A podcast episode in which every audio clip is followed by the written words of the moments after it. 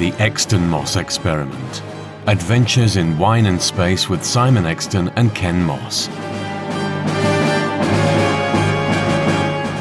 Episode 7 Quatermass 2. Hello, everyone. I'm Ken Moss, I'm Simon Exton. And welcome to the next in our series of podcasts. Today, we are going to watch Quatermass 2 from 1957. 55. 55. So it started, uh, first uh, transmission, episode one, The Bolts, on the 22nd of October 1955, and then for the next six weeks, finishing with the sixth episode, The Destroyers, on the 26th of November 1955. Again, written by Nigel Kneale, directed by Rudolph Cartier, a replacement actor for the lead role of Reginald Quatermass. Tate, who had died. He, he was signed up for this, though. Yes, he was. He died Um, just before it started, though. uh, which is why when we come to see the first episode, he's very, very clearly reading scripts off clipboards and bits of furniture because he would, he really was parachuted in at the very last minute. Again, I have not seen this before. I've not seen that or the third one, The Pit. So I am coming to this completely fresh. But having watched the existing two episodes of the first Quatermass and loved them, I'm really looking forward to this. Yes, and we're fortunate in that all six episodes of this and all six episodes of Quatermass and the Pit exist. And for a 1950s TV series, that's doing really That's pretty good considering a lot of 60s and even 70s stuff's missing. yeah. Uh, before we get started, we have a gin review to do. We do. Today we're drinking Jawbone, a Belfast gin, Jawbox. Jawbox, a Belfast gin, and it's lovely. It, um, Absolutely lovely. It's it's not quite as smooth as some of the other gi- gins we've drunk. It's got a bit of an edge to it. It's got a, a cloud in the in the glass with the mm. tonic water. It's Very easy to drink. it is very easy to drink. It's not as sharp as some gins are, but having ta- taken it's not sharp, but it's got a real edge to it. Quite citrusy. Yeah, it is because I actually thought that you'd used lemon tonic water when I first took a sip of that, but just ordinary tonic. It's not bad. I mean, we've had it before. In fact, I think You've had it before. I've had it. Yeah, I've had it before. Karen's got a bottle in her uh, kitchen cupboards. It, well, it's one we've kept coming back to because it's in the cupboard. For myself, it probably wouldn't It's be one. okay. I might be able to help out with that when we meet up with her later. I, I think you, she'll be grateful that uh, we're going to damage the gin stocks in her cupboard. and I'll take some to replace it. Naturally. It's probably not one that I'd gravitate to again deliberately, but as a as a drink, there's uh, it's it does the job. You see, I think this is a really, really nice gin. So, what are we thinking in terms of Bernards? Mine's I'm probably going to give that three Bernards. Really? Because I'm going to give this my first five out of five Bernards. Really? Yes, I really like this gin. Well, there we go. Split opinion on that one, boys and girls. I will say this much though: I don't recollect so far ever having a bad gin. I'm sure they exist, and I've been to gin festivals where some are ones that I wouldn't go for again. But I can't ever say, hand on heart, I've had a really bad gin. I have there um, because there there are some where you get such over distilling that you basically end up with vodka with the label gin on it because Yeah. it retained so little of the flavour of the botanicals. And I've had one or two of those. Well, I'm hoping that we don't ever have to award one Bernard on one of these recordings. I'm I, I would be prepared to uh, to give negative Bernards if I thought it was bad enough. Negative Bernard. Negative Bernards. How many times has that been said in anger? On the subject of the other Bernard, Let's move on to what hopefully, I'm sure will be a positive Bernard, the first episode of Quatermass 2.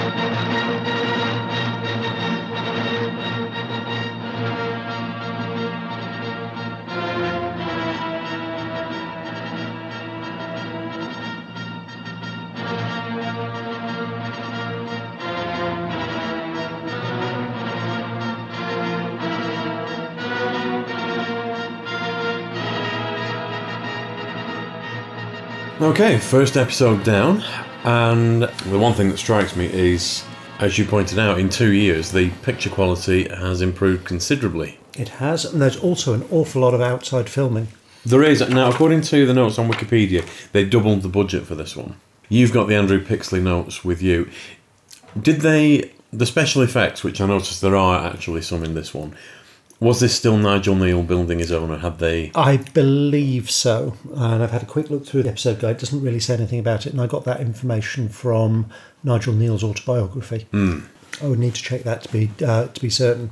It has been noted that uh, the opening of the episode is is fairly comparable to Spearhead from Space in terms of the opening radar dish shot is almost identical, and then there's meteorites landing rather than just falling to Earth within a, a specific boundary. Yeah, absolutely. And the production team at the time that Spearhead from Space was done recognised and acknowledged that um, the fact that they were Plagiarizing.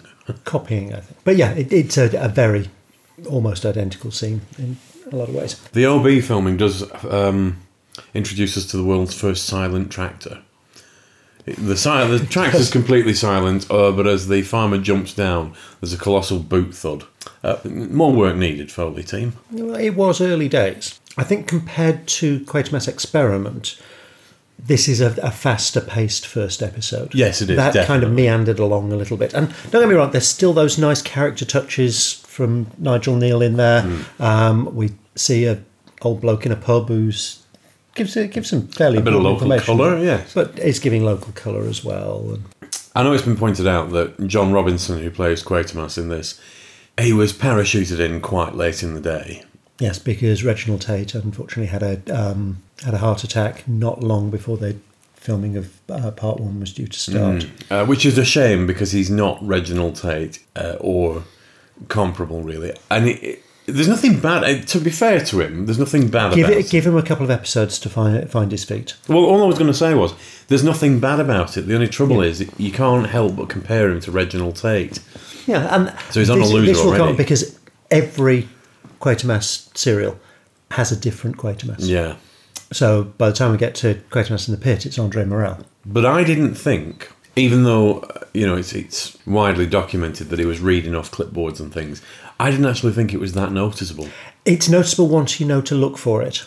Well, I was looking for it, and it, I didn't. I still didn't think it was that bad. I can forgive that to an extent. Oh yeah, absolutely. And in later episodes, he gets more comfortable in the role. Uh, at the moment, it's a, a pretty bread and butter portrayal, but he gets further into it by the time we get get sort of later episodes. He's also a bit more proactive than he was in the, the Quatermass experiment. In the Quatermass experiment, there were lots of other people around him running about, whereas he's the one that disappears off with um, with Dylan and investigates things. And, It's all terribly RP. His daughter's uh, very far back. Terribly, terribly far back. Father. Um, and she stands out more than anybody else, even for the period. Another thing that struck me, although he did address it immediately, well, was Dr. Pugh is conspicuously Welsh. yes, yes. To be fair, yes, I'll give him that. So a little bit of a, a regional accent there. But Quatermass One um, went much further than it should and killed three men horribly, and then Quatermass Two blew up in a nuclear ball in and killed four men hor- horribly. So Um, he's He's, he's, he's racking up the death toll. well, his record with rockets isn't too good. Um, he should give it up, and he does almost immediately. Until somebody just conveniently walks through the door and says, "Bernard, there's a asteroid chap. Hello, uh, what's this?" Mr. Chumley Warner would like me to talk to you. So we got to the end of episode one, and uh, they've just conveniently driven straight into a secret government base. No barriers of any kind, just a, a fairly rickety sign by the side of the road saying, "Don't drive any further, old boy." Uh, so they drive straight Please in. go away. Yeah, yeah. It's would you mind awfully? It's a secret here, you know. So hush hush, And um, old chap.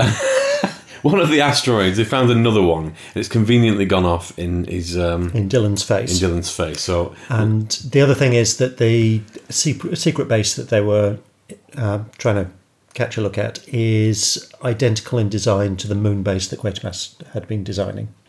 so run VT on episode two, and let's see what happens. Absolutely. We'll see you in a minute.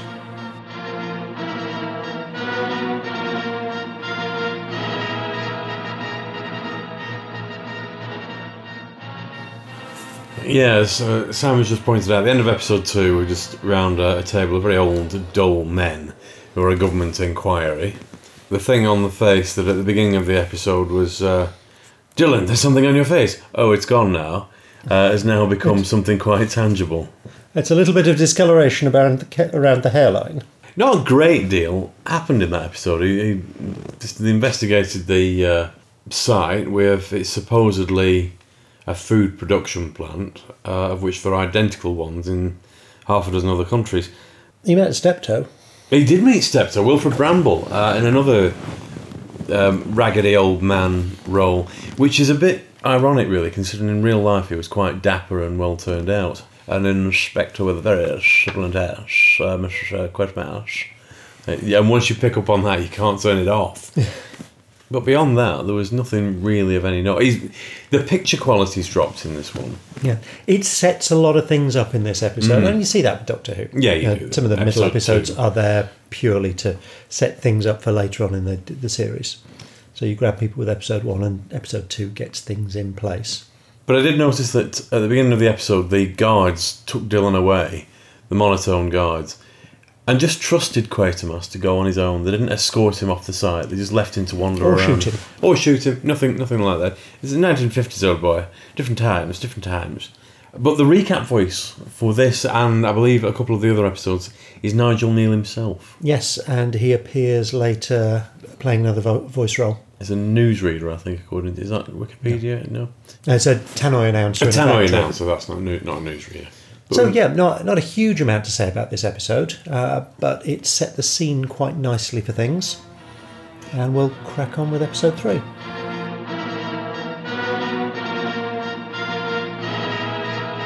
Right, well, that was episode three. We're about halfway in, and it is starting to pick up the pace a little bit. It is, yes, and starting to get a bit nastier as well.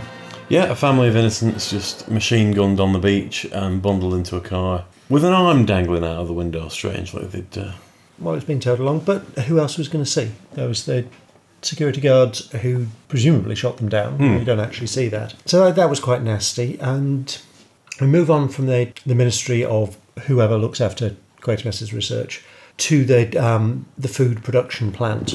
And Quatermass blags his way in there with a uh, pet civil servant. And the guy who gets, gets him in there is curious about what's going on, so goes to investigate the plant by himself and ends up covered with slime. horrible, slimy, poisonous corrosive slime. poison and dies.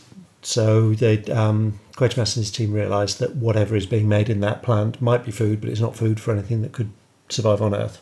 They've also detected that there's an asteroid heading towards Earth, and they think that that's where these whatever they are are coming from. and cue closing credits.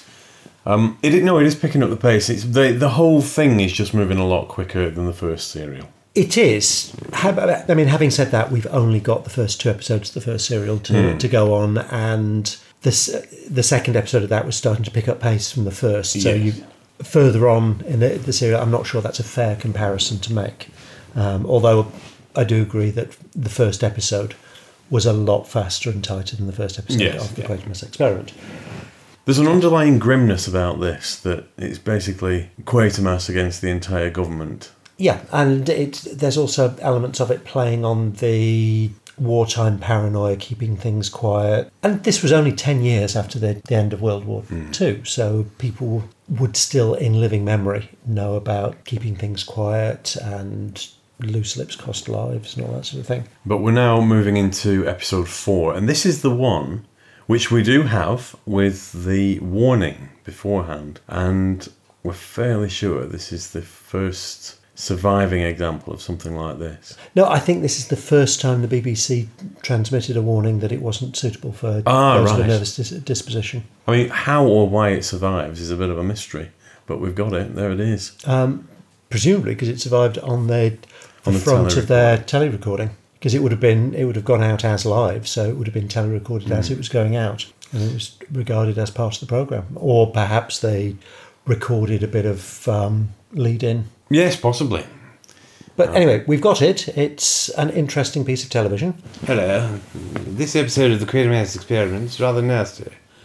Careful. Before we begin the fourth episode of Quatermass 2, we'd like to say that in our opinion it is not suitable for children or for those of you who may have a nervous disposition. End of episode four, and it really is picking up, and it's gone quite dark as well. oh absolutely um, it, episode 5 is my favourite episode on this and really is quite dark but we're not there quite yet we're talking about episode 4 Roger Delgado's turned up as the news reporter and uh, exited again. Yes. I think he was originally supposed to um, re- be reprising the Fullalove character from the Quatermass experiment, but in this case, rather than just recasting, they've um, created a new character who lasted for an, an episode, but it was it was nice to see him. There's a really nice marrying of the the normal, so the couple who are about to celebrate their 25th wedding anniversary, which is a little bit Dam Busters. This is the last mission I'm going to fly, and then I'll then I'll retire because you just know something's going to happen.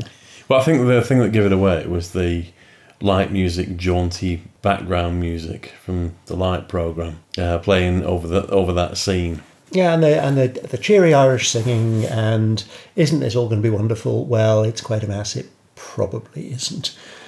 So there was a really nice balance between the investigation that they're doing in the pub and the happy and jokey and the um, little bloke who looks like von Smallhausen chipping in, basically repeating whatever the bloke before had said. And then you get into the plant and you see what it is that they're actually growing in the um, in the food vats, and it's nothing particularly special in terms of special effects. Looking at it now, but sixty odd years ago, it must have looked fantastic. Well, they're kind of been much like that on screen, so that as a cliffhanger, that must have had people for the week after completely.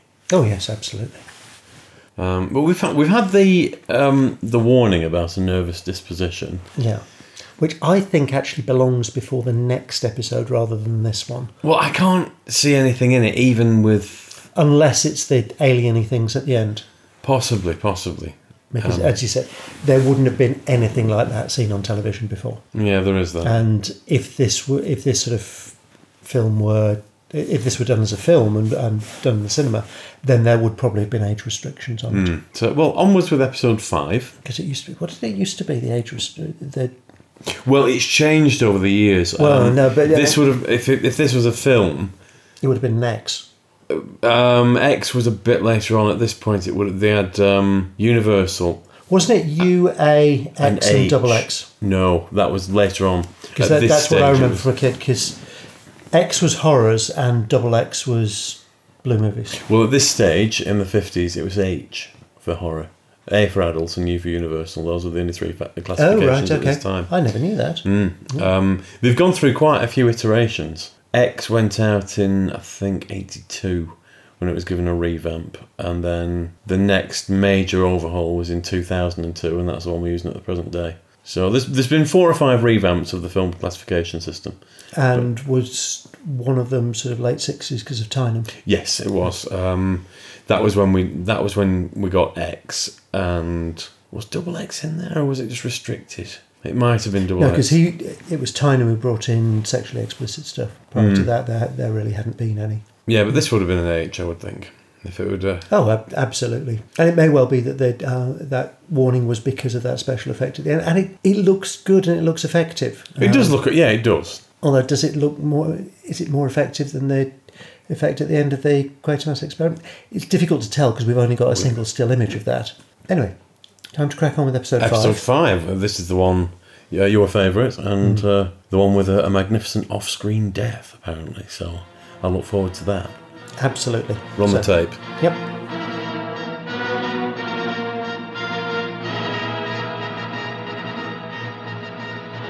So we've just done episode five. Simon has warned me that coming up in this is one of the most unpleasant off-screen deaths on television, and you're not far wrong. As I can't think of a nastier one. as a handful of men were stuffed into a a pipeline in order to block it up, and there was blood oozing out of the other end as a result.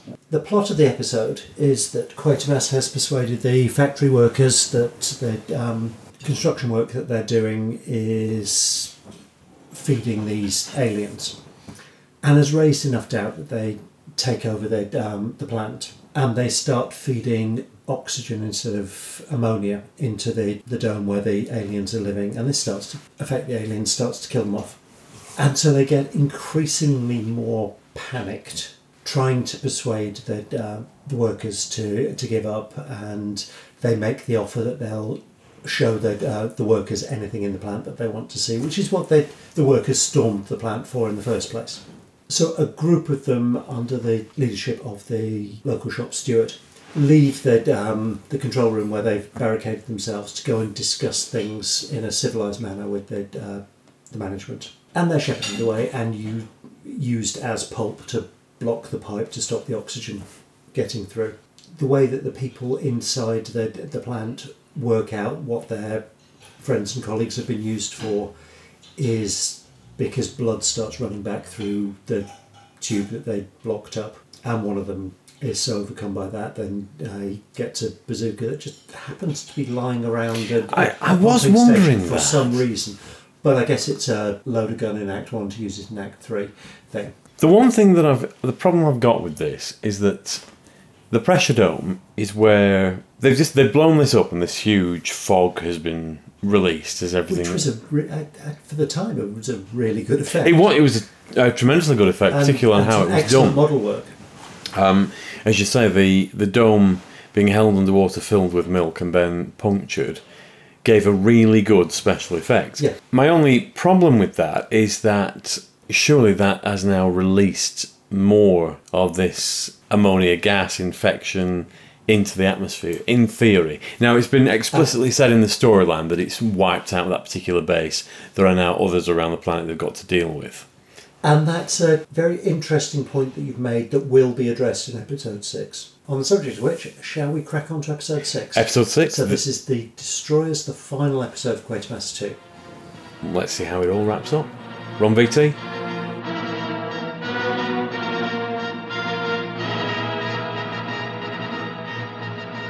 That was the Destroyers, the last part of Quatermass 2. A massive slowdown in pace for the final episode. Yeah, big change in direction. After episode 5, which is just fairly grim and horrible. Yeah. But brilliantly written and acted. Episode 6 goes in an odd direction, and Quatermass and Pugh go off into space on their in the rocket that they know is likely to blow up, and they're given medicals. Now, That they both fail. Neither of them would pass a medical to go to go into space. Um, But there's no one else can go, so we'll have to we'll have to let you go. so, what's the point in doing it? Um, the the doctor's saying none, of, neither of you will pass, but do you know what? You're gonna You're going to die you're gonna anyway. anyway. So, There's a lot that falls apart in that last episode. It's a shame, really, because the, the build up's been pretty good up to this point. and actually, when they make the film version, it stops at the launch of the rocket. They don't they don't go onto the asteroid. They just use the they launch the rocket at the asteroid to destroy it. Oh, so the Quatermass's track record with rockets, they play on that and just Well, instead of instead of sending them off into space into a giant nuclear bomb, they actually just fire a nuclear bomb. Basically, yes. Hmm. Yeah, although his track record with rocket rockets is deliberately done like this. But as you've just pointed out, at the very end, he destroys the Ammonids, which are only ever referred to as Ammonids in the recaps, never in the actual dialogue of the story. Excuse me. I think Quatermass, when he's in the pumping room, uses ammonid as an adjective but not as a noun. You're so anal sometimes. I missed that bit. Entirely different conversation. But, um, but no, he, he calls them ammonid creatures, but when it comes to the, the recap, then it's the ammonids. Hmm. But that's probably a bit like the Chumblies, where they start off with Vicky just saying, oh, they make a sort of Chumbly sound, and by the end of the, the story, they are just called Chumblies.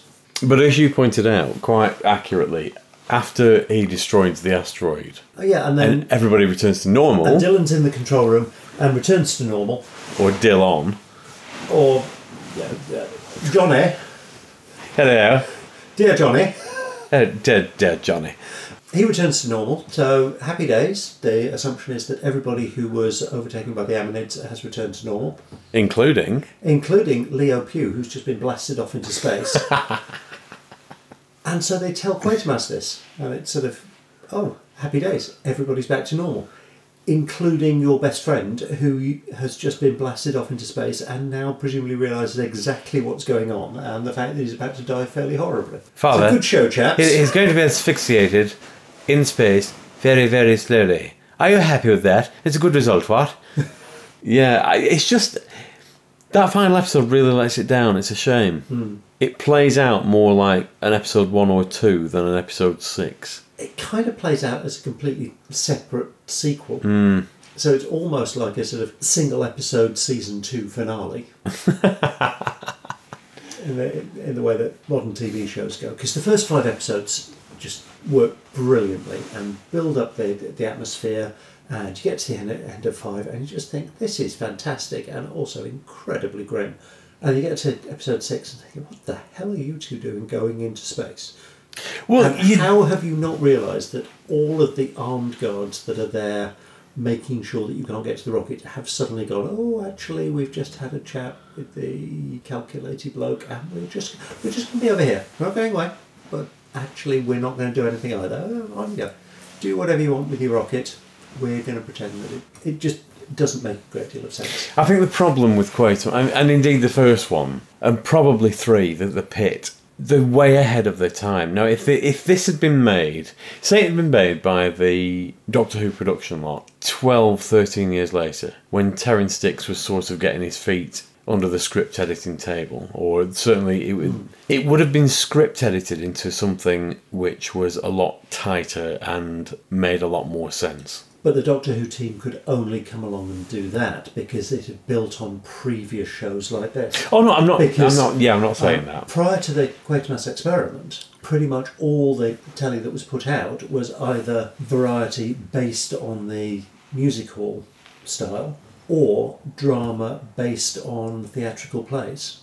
Oh yeah, I get the, the, the sequence of events as to why Doctor Who was the way it was. What I mean is, if this had been produced in the same vein as Doctor Who in that period, if this had come along during that period, and there'd been some forerunner that, that paved the way for it to be in that sort of shape, it would have been a lot tighter serial. Basically, it was just way ahead of the time, I think. Ab- Absolutely, and we are very lucky that it survives, as fully as it do- does because an awful lot from that era. I mean, you can't really say science fiction this this era hasn't Just television survived in because- general. Because well, no, because there's almost no science fiction prior to this. About there were the occasional plays like R.U.R. and the um, 1949 version of the Time Machine and a few other things, but nothing that was specifically written for television, other than very child-oriented stuff. So things like Space School. But in ter- just in terms of television in general, there's not a great deal from the 50s that survived because it just wasn't telerecorded. Or, uh, Um, you know, not vast chunks of it anyway, not like it was later on. This this was Unless- it specifically. was specifically done as a film series with the intention of selling abroad. Adventures of Lancelot will had, has survived in its entirety because the intention was to sell it abroad. Um, So we get to see William Russell looking terribly heroic. hello. Yeah, the, RP English really is. It's terribly far back. Father, please don't go. I must go to the rocket, darling. I must. No, no, please don't go, Daddy. I mu- uh, no, I must. I must go and fight the Amanites and and kill everybody in order to save everybody. Although he does call himself Quatermass. Most of the other people will call him Quatermass. Quatermass, Mars, It just sounds old. It does rather, yes. So, um, but he calls himself Quatermass. I'm Bernard Quatermass. I'm from up north. I'm a northern lad. We don't say bastard, we say bastard. Yeah, I just I, the one thing I find odd about the entire Quatermass canon is that they're all bloody different actors. It makes it quite difficult to.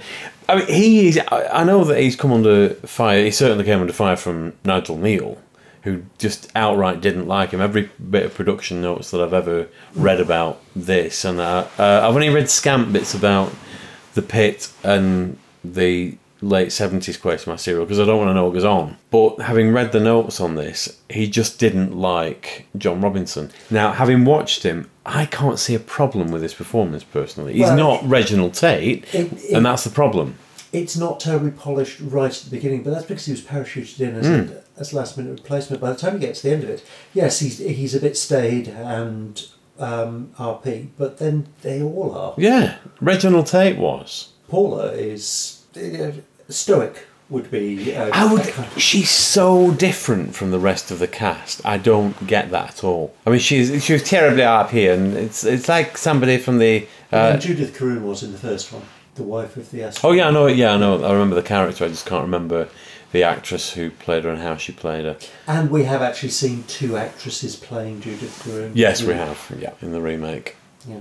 But yet her And Paula doesn't come back in Quatermass in the Pit. That, that's the last we see of her. there's no continuity between characters or actors at all. Is, does anybody actually come back between series? Yes. Anyone with, uh, who? Um, Fullalove reappears in um, Quatermass in the Pit. Same actor though. I think so. But nobody, when they were doing it, was expecting it to be uh, watched and analysed in this depth in, 65 years' time? But all in all, I'm, I am glad it exists because otherwise we couldn't have little evening get-togethers like this or discuss it in this level of detail and watch it and enjoy something that's 65 years old. and still is hugely entertaining. I mean, we're picking it apart, and we're picking it apart with love, and we're being we're quite drilling down with our, our criticism because mm. you have to, because at the end of the day, it does its job. It's an a really entertaining piece of entertainment, an enjoyable piece of television, even sixty five years later, and there are some really. Really effective parts to it. Well, I'm just thinking about this at the time. this Pipes in episode five. Oh, the pipes are horrible. Yeah. Again, all done with dialogue Yeah, and a bit of red. but an utterly horrible Hmm. concept. The thing about the the pipe sequence in Quatermass 2 is that it's a piece of utter horror thrown in something that isn't otherwise massively horrific. Hmm.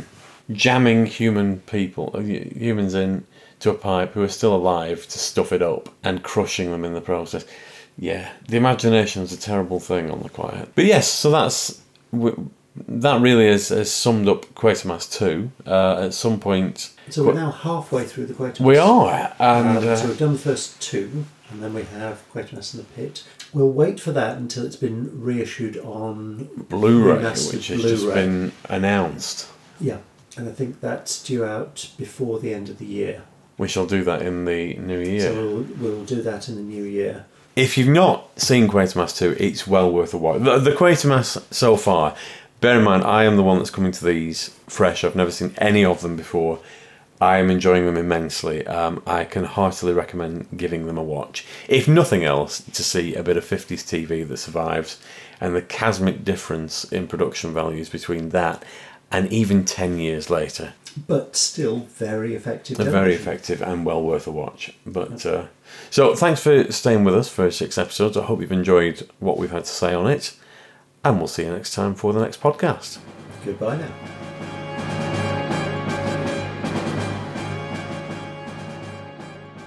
Hello, everyone. Ken here. To round off this edition of the podcast, we've got the second of our two part interview with Rob Shearman. This was recorded at the Cavern Club at an event called Who in the Cavern, hosted by Erica Edgerton of the Wirral Doctor Who fan group. And at this point in the interview, Rob is talking about Christopher Eccleston and his time as Doctor Who. It's the hardest thing was he went on to the first thing he did was BBC Breakfast, and they asked him about nonsense, and he didn't know any of them. He just he, he, made, he made up. I he remembered the Sontarans vaguely. He'd never really seen it. He just He looked very nervous on Jonathan Ross, didn't he? Uh, yeah, Before well- the series started, and when he saw the figure of himself, it was real horror in his eyes. Of course, he'd already left as well. It's that awful thing. I've already left, and he's, Yeah. a, he's a figurine of me. I mean, He was, like- he was dying to say, "I've gone, I've gone, don't do this." It was hard. I mean, he, he's not someone. He's an incredibly hard-working actor, but he's an actor, and, and he likes acting, and he's not one of those people. It's one of those funny things because my, my my wife's an actress, and there's, there's an assumption from people that if you're an actor, it's because you want attention and you want to be Mm. stopped in the street. And Chris is not a man who wants that. Chris No. wants to act. Chris wants to perform and do a part. And so, doing all the publicity stuff for it, I don't think. I mean, he, he was very happy to do it because he wanted people to watch it, but I don't think it's something that he. It I think- I think- it wasn't kind of enjoying. I think seeing a model of that. Whereas David loves it. Oh yeah, yeah. you can tell. David actually there's a story about David. He he um, he's going out now. As you probably know with uh, Sophia Myles, who's in Girl in the Fireplace, Oh right, oh, and she went over to his flat soon after you know, they got together. Oh, and she's always got to be merchandise. And she said, you should just tell some of them to send some of it back, because he said, no, I had all this before. all these DVDs, They're actually mine. yeah, it's really as much of a fan as, as anyone in Yes, the film. totally. Because I've been there for a few years, and you Yeah. know, I mean, and it's so funny as the Doctor. I mean, I find that hilarious that he's now playing the Doctor. I, I find it bizarre because I remember two years ago talking to Gary Russell and I'm a big fan of the comic book Luther Arkwright. And, Oh, yeah, and yeah. they'd just done, uh, Big Finish had just done it. Oh. And I didn't know he was playing Luther Arkwright. And I said to Gary Russell, I said, so who's playing Luther Arkwright? He goes, oh, it's an actor with David Tennant. I said, who's, what, who's he? What, what's he done? You know. Yeah. I said, oh, he's really good. I thought, oh, okay. But I saw him in Blackpool in the Yeah. TV show and I thought, bloody hell, he'd make a brilliant doctor. The thing that David had been this lead RSC National Theatre actor for years, and Yeah. in fact, actually, the odd thing was, I felt really ashamed about it, because I, write at the National, that's what I actually do when I'm writing. Yeah. And I bumped into him there, because you know, he knew I the audio, so we had a chat about the latest Big Finish audio. He said, oh, you must come and see my uh, play on. I said, yeah, I'd love to, yeah, and it's, a, it's at the National, and I went, yeah, it'd be fun. And he was the lead. And I went to see him, and he's never off the stage for two and a half hours. And I thought, I thought he was probably a spear carrier, because I just, Yeah. because Doctor Who fan, so I just assumed actually That he had no real life. That actually, because he does the audio to take any part, because he just happened to do it. I just, I didn't realise he was, he had that sort of status. Yeah. But he's a tremendous, you know, he, he was, he was Romeo for Romeo for, in, for the Well, RSC. There's a lot of excellent actors, aren't there, who you never see because you know the, the, you just need to be showcased Yeah. in television. But I he- know he's a huge star. He star. hadn't done much television. Uh, but he had he'd done bits and pieces, but nothing Yeah. which was that famous. And he just said to me at that stage, I've been offered this thing called Blackpool, I might, Yeah. I think I'm doing that. And of course, that's actually, that and then Casanova. Yeah, it's all at once, isn't it? Yeah. Right. Anybody got any questions to Rob? Is there anything you'd like to have seen done differently to how Dalek ended up on screen? Sort of. But it's that funny thing that I mean, I spent, I mean, I spent nine months writing and rewriting and rewriting Dalek to the point that, you know, if you look at my first draft now, it's got different characters in it, seems to me, and every single time it went through a change, you have to embrace that and move on. And by the time it reached the screen, I mean, there were things I would actually quite like from my very first drafts to have ended up in there. It was di- different storyline things. But you have to let them go. I just actually believe that Joe Ahearne did such a good job directing it because the hard part is you hand it over and you're aware at that point that you have no power at all anymore and the director and the actors and everybody can do what they want to it. And looking back at the, I chatted to one of the writers from the old series, I was able to meet them and chat to them about it and of course they didn't have those sort of budgets that we had and, and he would, I was chatting to Eric Saward a bit, he'd say, yeah, it's the difficulty is that he'd have these scripts and then we'd ruin them you know, he was he, he was talking about the heartbroken, uh, you know, how people would just they go on and see the Myrka or whatever, and you think, well, that's really my story. And of course now, and, and it still could have done. I mean, I mean, I could have just had a really bad luck and it's a very very bad shoot, but I I I, can watch it and I can be very proud of it. There are things that, I mean, I I probably would have wanted to have had another bash at writing Van Statten because he began to move away from what I wanted some time before. And I ought to perhaps have. He became a little bit too comic book villain for me by the end, but uh, again, it's that thing that every time you try and build up the characters, quite rightly, all the notes would come back saying, yeah, but that means there's less Dalek time. And it's really to bring back the Daleks who are doing this, so could you please let the characters go a bit? You have to just let them be a bit more functional. So, short answer, not really, but, but a bit, I suppose. Did you write any scenes that actually weren't in the final edit? Oh yeah, tons. Um, things that they actually filmed as well. But Dalek was the first one that actually overran because every episode that they, that they had made before that underran. BBC had been so keen to try and save money on it that every single draft you'd get, they would cut and cut and cut and cut down to the bone. And actually, they always cut too much. I mean, Steven Moffat tells a story about how while he was in Australia, they were filming it and said, um, do you want a scene now, overnight? But you haven't got any of the actors except for Nancy and you've got the kids. You can't have the gas mask child, you can't have Doctor and Rose. So he wrote the scene with a typewriter and they filmed it the next day because it was only two minutes short, the episode. Dalek was the first one that, because I always overwrite, they still have too much footage and you didn't miss much. I mean, there was a sequence which actually I think is now a bit silly where when the Dalek downloads the internet, um, the Doctor comments upon how it's had to wade through thousands of pages of porn and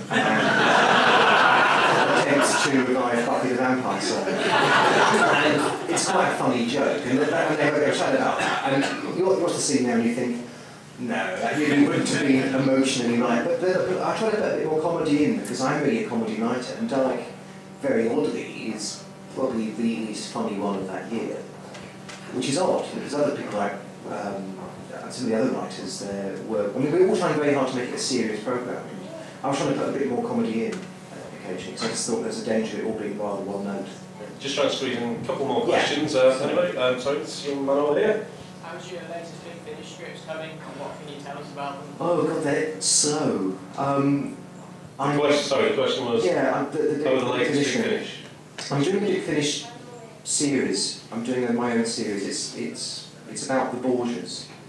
It's about the Doctor living through about hundred years of Italian history, um, just stuck there and going native and being part of that historical period. And um, yeah, I mean, we'll start liking them soon. Um, they, they, have set actually uh, in, Jason's very very amusing way. They actually sent me a check recently for them, and I never liked being paid before I'd written it because I always feel very guilty. And they know that, so they sent me a check to say, "Here you are. We've paid you now. You have to deliver something." so I really will start this. It's about, about four hours on there. It's quite a long thing. So I'm doing it around other TV shows I'm writing because it's it, it's a bit of fun. I mean, I, I'm, I'm very. I wanted to say one last final thing for Big Finish because without BF I never got the BBC job, and there was a worry that we all felt this actually, Mark and Paul as well, that that people would, would assume that we were now too grand to do it, and we all feel the Big Finish is a great fun thing, so we all wanted to come back in some way and do something again. So, so this is my sort of way of showing off and saying, right, I'm doing the biggest story ever. And I've never written a historical before, and I love history, so it's an attempt to do something like that. But I really have, there's actually not one word of it yet written. So you could mug me and mug my bag and take my bag and you wouldn't find anything there. But I, I must write something soon. True enough, rifled through it already. Yeah. And Half you, eaten apple and a. you, you did actually steal some stuff, didn't you? But anyway, that's. but it wasn't my Borgia stuff, so it's all right. No, no, it's just some stuff. Yeah. Sorry, there was a question down here. Yes, young man here. Um, with regards to how much control you have over your writing work, do you find you have more control with your Big Finish audios or Oh, with yeah. television series? Yeah, um, you have no control in TV. It, what, I mean, you, you go into a big TV show like Doctor Who and you, and you know that you're there to provide a service for that production team. Um, and you give them what they ask for, and you try and put as much of yourself into it as possible. But I was always writing Dalek under. Uh, I, mean, I mean, bless them. They always said we wanted to be your episode. We wanted to be something which which you feel is entirely yours. But actually, um, they wanted that particular type of Dalek story, and that's what I wrote for them. And you had to let go of that. When you do the audios, yeah, you it sort of feels like it's a much more personal thing. And if you're doing your own theatre and radio, and your own TV stuff, and I've, the my own TV at the moment is in development, then yeah, I'll, I'll have more power over that. But actually, I think, I think that's a good thing. I mean, you know, you, you need someone like Russell actually to, to be the chap in charge and say, I don't want that. And, that, and that's good. Right, uh, I'm going to wind up there. Uh, I'm not sure if Eric is going to come back on the stage to. Yeah, thank you very much. Very entertaining panel. Thanks.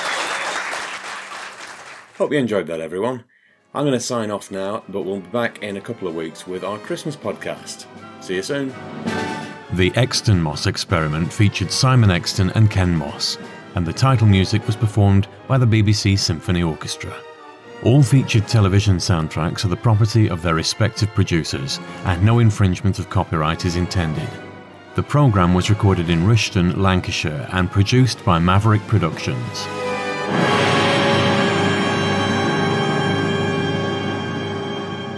For more information, please visit our website at extonmossexperiment.blogspot.com or find us on Facebook.